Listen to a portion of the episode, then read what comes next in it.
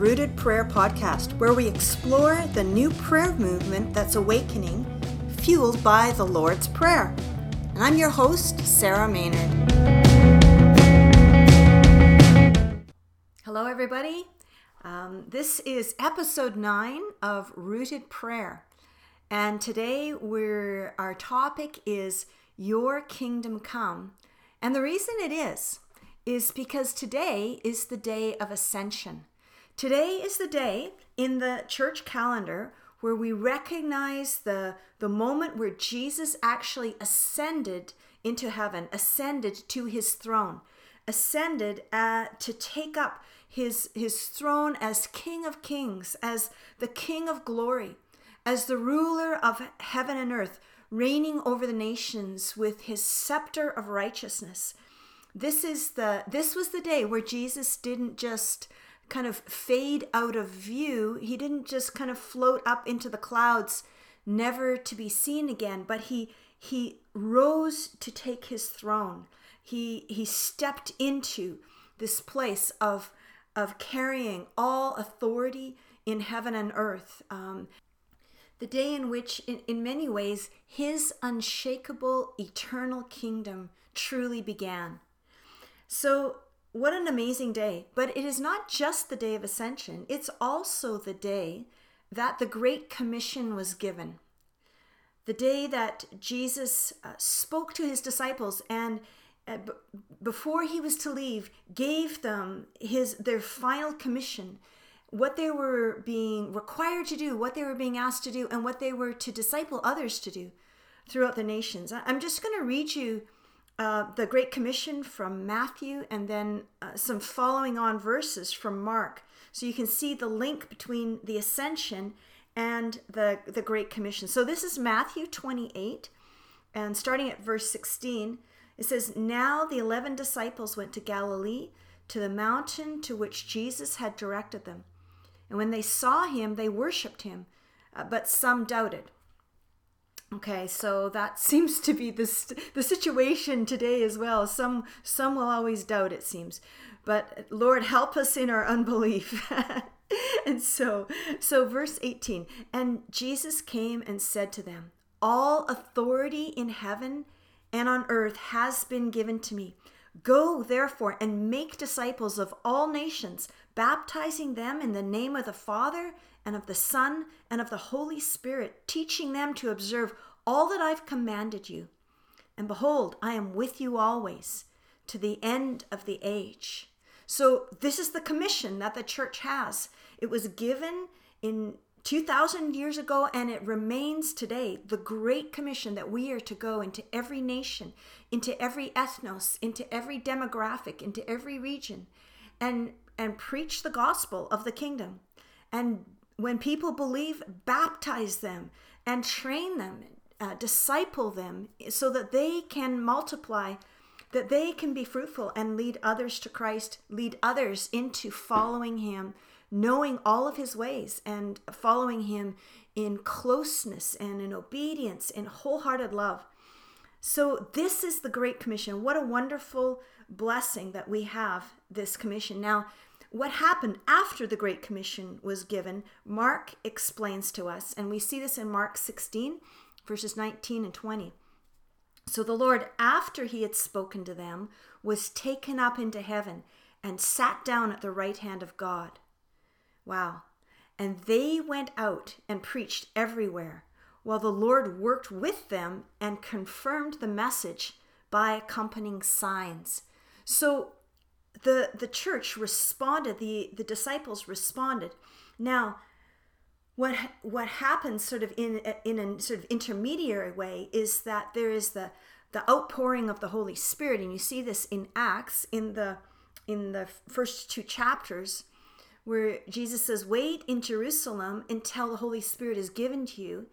And so uh, mark uh, is giving us like sort of a bigger picture in sense that they went out and they preached but what happened before they went out and preached is that they were filled with the Holy Spirit because it says in, in Acts chapter 1, verse 8, that we will be we will receive the power to be his witnesses through the filling of the holy spirit and so that's a vital piece as well. And that filling of the Holy Spirit meant that the Lord was working with them by his Spirit and confirming the message by accompanying signs. What a what a great day. Well, today is a day that we mark historically and we, you know, reconsider these things, focus on these things, focus on these these these aspects of our faith.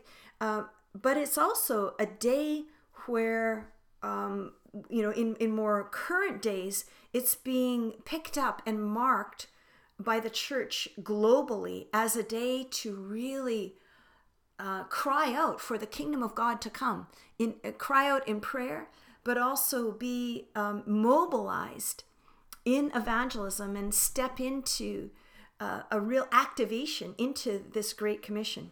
So I want to just bring to your attention a few of the things that are happening globally today and in the days to come that really um, illustrate that we are, are stepping into days and that we're participating in days, that there's an activity in these days of God with us and drawing us into the fulfillment of this great commission.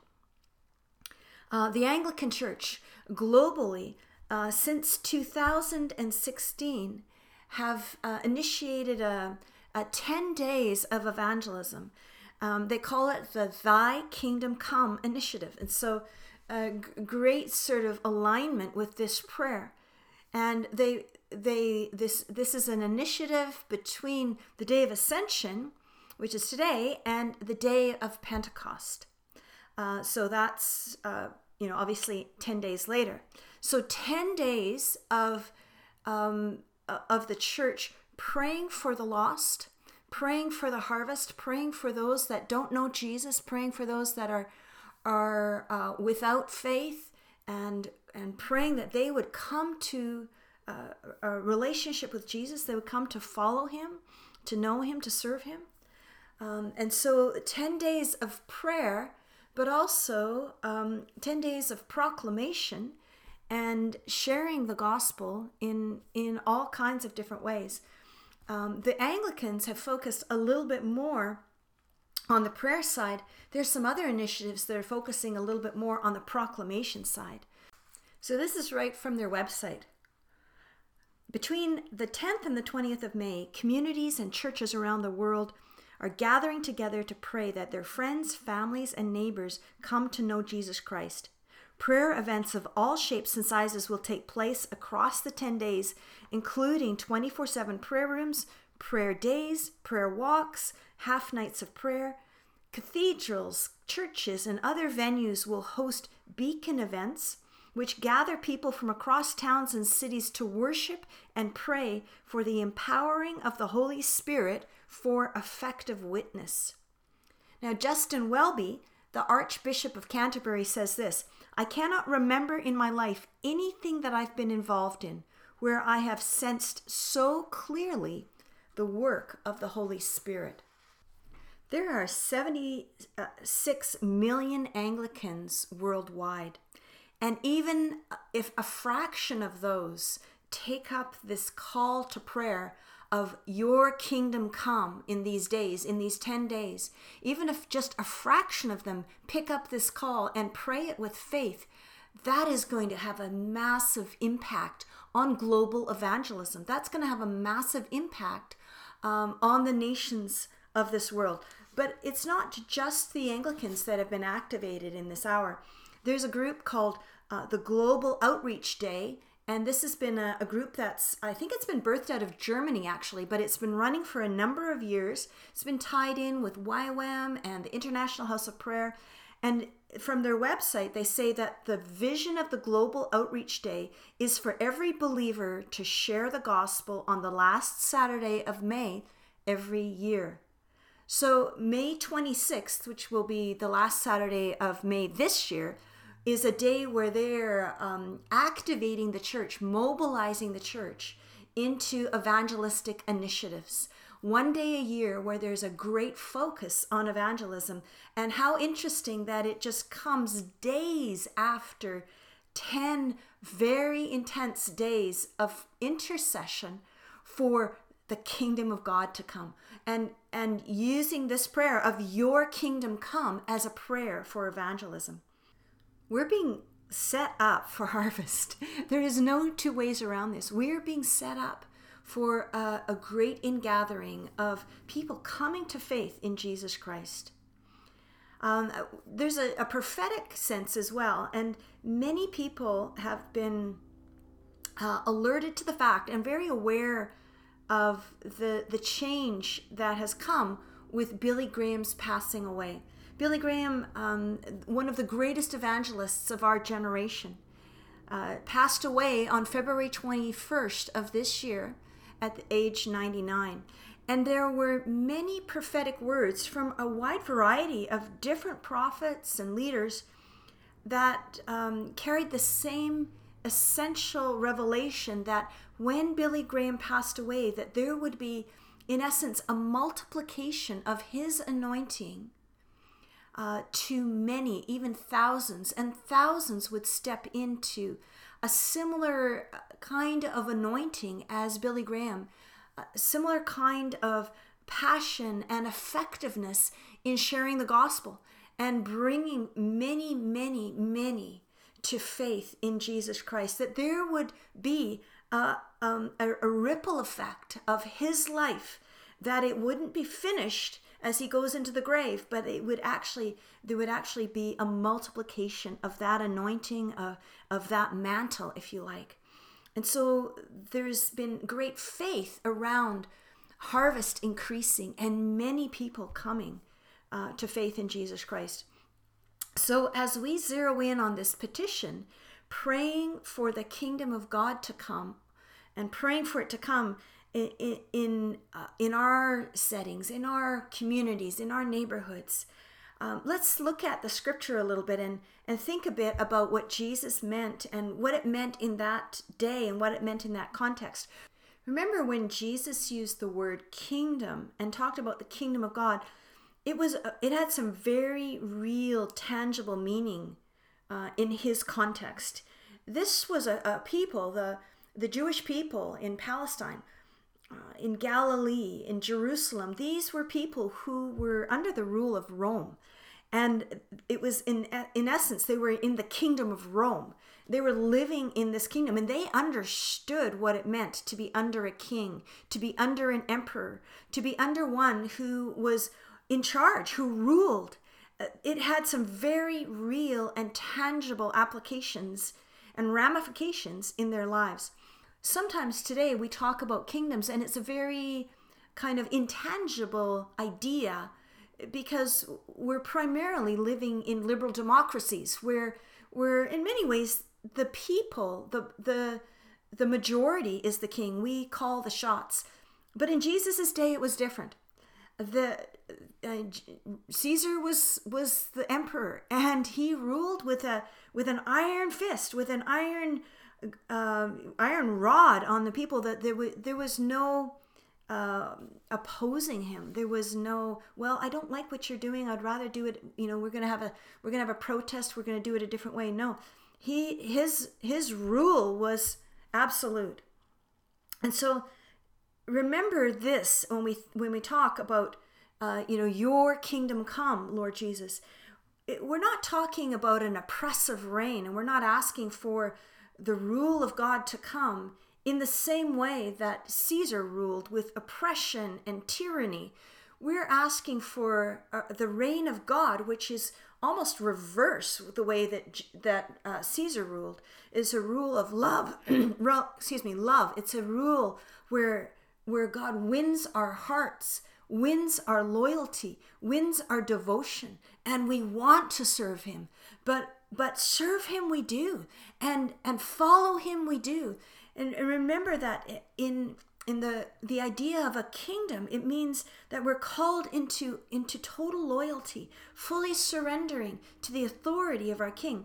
Now we do that in the kingdom of god out of love and delight and honor to serve jesus. But we are coming into a place where we're recognizing his kingship. So as we pray for the kingdom of God to come, what are we praying? We're asking for the gospel to be boldly proclaimed and lived. That we, his followers, would be ones that live out his kingdom, that we that we don't just speak about it, but that our lives are in alignment, that we are we are loyal and integral in all the different areas of our lives to his kingship. So, this is one of the things that we're asking for when we ask for his kingdom to come. We're also asking that we will have the same impartation of power to, to preach the gospel that the early church did. Remember that the kingdom of God is not just words, but it is power. And we need that power for signs and wonders, for miracles, for healings, for boldness, uh, so that we're not trembling and fearful of man. Uh, we need to be empowered by the Holy Spirit to be His witnesses, to, to testify of who Jesus is, the greatness of, uh, of His resurrection, His teaching, the gospel, the cross, all of that. We need to, the power to be witnesses. We also pray that um, the gospel would be well received. And so, as we pray for his kingdom to come, we're praying for those that are going to receive his kingdom. And we pray for them to, to be softened by the Holy Spirit in preparation for that, that they would receive the good news of the kingdom of God, the good news of Jesus, with open, humble hearts, that there would be a, a hunger that would be stirred in people's lives so, if you're praying for your community, uh, please pray that there would be a softening of hearts. It would be as if the Lord prepares the ground to hear the gospel, and then it's proclaimed in a clear, in an integral, and a loving way that that really is true to the scriptures, true to the essence of the gospel, and it's not brought in with any distortion or confusion. And then when we think back to the Great Commission, of course, we when we pray for the kingdom of God to come, we're also praying that we wouldn't just be those that say, Yeah, I'm in, and raise our hand at an altar call or even just get baptized, but that we would follow through with that pledge to, to surrender to Jesus and follow Jesus. And we would follow through with that, with the loyalty of our lives, that we would become not just hearers of the word, but doers. We would become his disciples, his followers. And this is this is what his heart was when he gave us the great commission. He says, teach them to follow me, teach them to know me, teach them to be like you. And so there'll be a multiplication into the nations. So, what a great day to be praying the Lord's Prayer deeply and daily. And this is this has been kind of how we've been talking throughout this podcast of this of rooted prayer is encouraging everybody to pray the Lord's Prayer and to pray it deeply. What do we mean by that? Praying it deeply means um, allowing each of the petitions of the prayer to be applied to our lives and uh, allowing our cares, our concerns, our desires, our intercession to flow through these petitions. And so we expand them and allow them to fill our prayer lives. So we want to pray the Lord's Prayer deeply and we want to pray it daily. And it doesn't mean that there's this is a law, but it's it's an encouragement to build that regularity, that rhythm of prayer into your lives, and that that's what develops your prayer muscles. Um, and so, so we want to encourage you to pray for the kingdom of God to come uh, in your in your setting, in your family, in your neighborhood. As we consider praying for many to come to faith, and we consider even this. Um, this great initiative by the Anglican Church, which, by the way, um, even though the Anglican Church started it, it has exploded into many, many, many other um, different denominations and networks and groups. And so it's no longer um, the property, if you like, of the Anglican Church.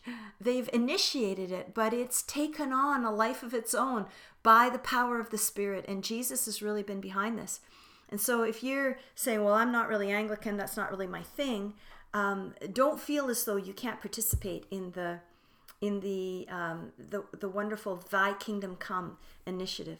I want to just give you four different points on um, praying for those that don't know Jesus and some of the ways that we want to do that.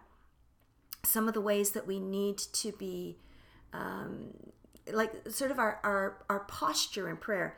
I've kind of gone through a few of the prayer points, you know, things like asking that the gospel be boldly proclaimed, um, impartation of power. You know, I just what I what I just said. I hope you were listening. Um, but what's our posture in prayer? There's a few things that we need as if we're going to be effective and if our prayers are going to really have impact. I think firstly that we need to have the heart of Jesus. You know, the most well loved, perhaps most well quoted verse in Scripture is John 3 16. God so loved the world that he gave his only begotten Son. It's that love of God that needs to move us into prayer. We need to be filled with the compassion of Jesus, um, not coming at um, at prayer for for uh, those that don't know Jesus in in a, a posture of well they're they're the bad people we're the good people you know just all that sort of self-righteousness. Um, and we want to get them on our team. It's not about that at all. It's about really loving people and knowing that they need Jesus they were made to have relationship with God and they're never going to have the peace and the life and the healing and the joy in their lives that they were made for, the fulfillment that they were made for without Christ. And that there is a reality of heaven and hell. That is that's not just a, you know a, a, a myth. Those are, are real real issues. And so praying out of a place of compassion. Sometimes we have people in our lives who are are opposing our faith and there it creates a friction with us you know perhaps some of their behaviors are things that are, are, are challenging for us and so eh, we can be tempted to, to pray for them to come to faith simply so that our lives would become uh, more pleasant, more peaceful. Perhaps you've got a, a neighbor that's pray, playing really loud rap, crazy, violent rap music all hours of the day, and you're thinking, boy, if they would just come to faith in Christ, then I'm sure their music tastes would change, and that would be a good thing for my sake, and I'd have a little more peace. No, we want to pray for people out of compassion, not out of our, you know, just wanting our lives to be better or more. Um, you know, what you understand what I'm saying. I've kind of given you what I mean in that. Um, Okay, so compassion is first. Secondly, we want to pray in faith.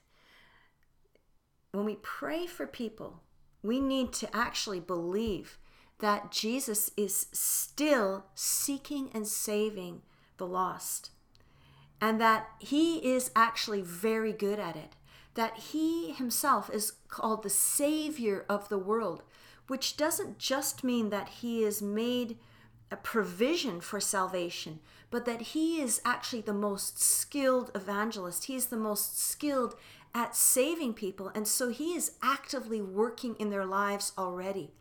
And we put our faith in him who is able. And so, no matter how hardened, how resistant, how um, seemingly impossible the shifting of an individual's life and heart towards Christ is, we pray to the one who is able. Remember, he is the Lord of the harvest. Why is he the Lord of the harvest? Because he's he's the best at it. He's the most skilled, the most qualified. So we pray in faith, believing that Jesus is still seeking and saving the lost, and he's doing it really well. We're in days right now where we are seeing the greatest increase of numbers of Christians internationally, the greatest growth, the greatest harvest, if you like, um, th- than, than ever before in the history of the church. I know many of us, most of us, I'm sure, live in North America, and things are a little bit more challenging in some aspects here. But in other parts of the world, there is a incredible explosion of faith with people, hundreds of thousands of people coming to faith in Jesus Christ every day. So we need to pray in faith. Another another po- important point is that praying uh, for unbelievers and praying for people to come to faith means that we actually have to have confidence in the gospel. We have to believe in the gospel ourselves. And I know that sounds kind of like crazy. Uh, like, what do you mean, believe in the gospel? Of course, I believe in the gospel. Well, the reality is that we need to believe that the gospel works, that the gospel is able to save us from our sins and redeem all of our brokenness, not just wash uh, the stain of sin off of us or forgive us our sins, but actually save us from sin and transform our lives. Think of the the um, the life of Paul, who was transformed from one who was like this violent ISIS uh, terrorist. That's kind of how he was living. He was this religious terrorist that was was persecuting the church and and um, you know dragging people into jails, seeing them murdered.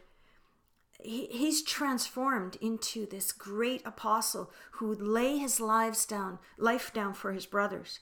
Complete transformation. This is the gospel that we believe in. It it the gospel works. It doesn't just give us a way to manage our sin or cope with our brokenness, but the gospel transforms us.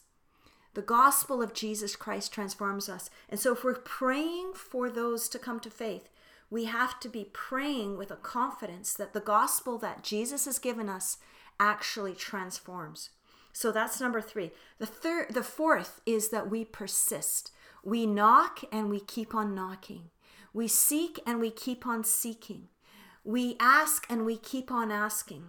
You know, I think of the the parable that Jesus taught of the the woman who had lost a coin and how she turned the lights on and she's got the broom out and she's looking and she's looking and she's looking until she finds. And so I want to encourage you if you've been praying for someone for a long time, maybe maybe even decades, to not give up. Keep asking. Keep asking that the Lord will influence them. Never pray in a way where you try to control somebody's will the Lord will, will not bless that. Then the Lord will not answer that prayer. We, we're not ones that seek to overpower people's will, but we do pray that their hearts would be drawn and softened and influenced, that their eyes would be opened, that blindness would be lifted, and that they would see Jesus and their hearts would be stirred and want to follow him. So I want to encourage you to pray um, that the kingdom of God would come, uh, especially over these next 10 days, and that that would mean that hundreds of thousands of people would come to faith in Jesus Christ. Um, the Thy Kingdom Come initiative that the Anglicans are running, they have a, a kind of a, a specific way that you can really apply this. And they, they suggest that you consider five people in your life that you would love to see um, being introduced to Jesus.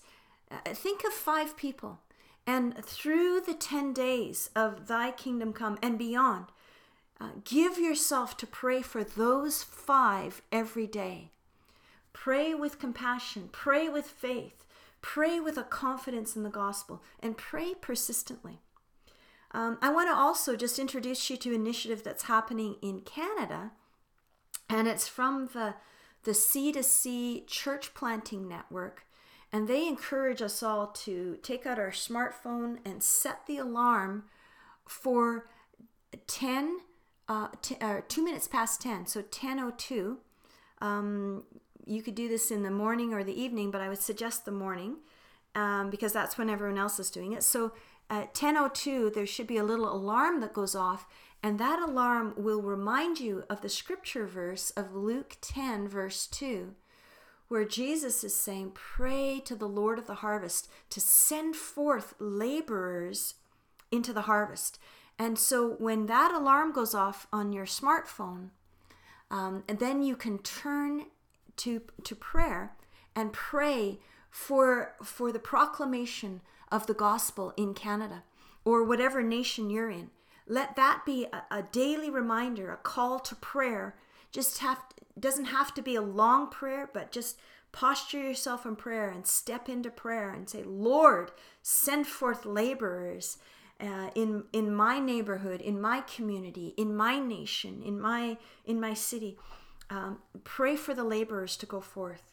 And so let's join in on some of these initiatives. These are easy things that all of us can do. And what a great day to be praying, and what a what an exciting day to be a part of such a, a wonderful global initiative. Hallelujah.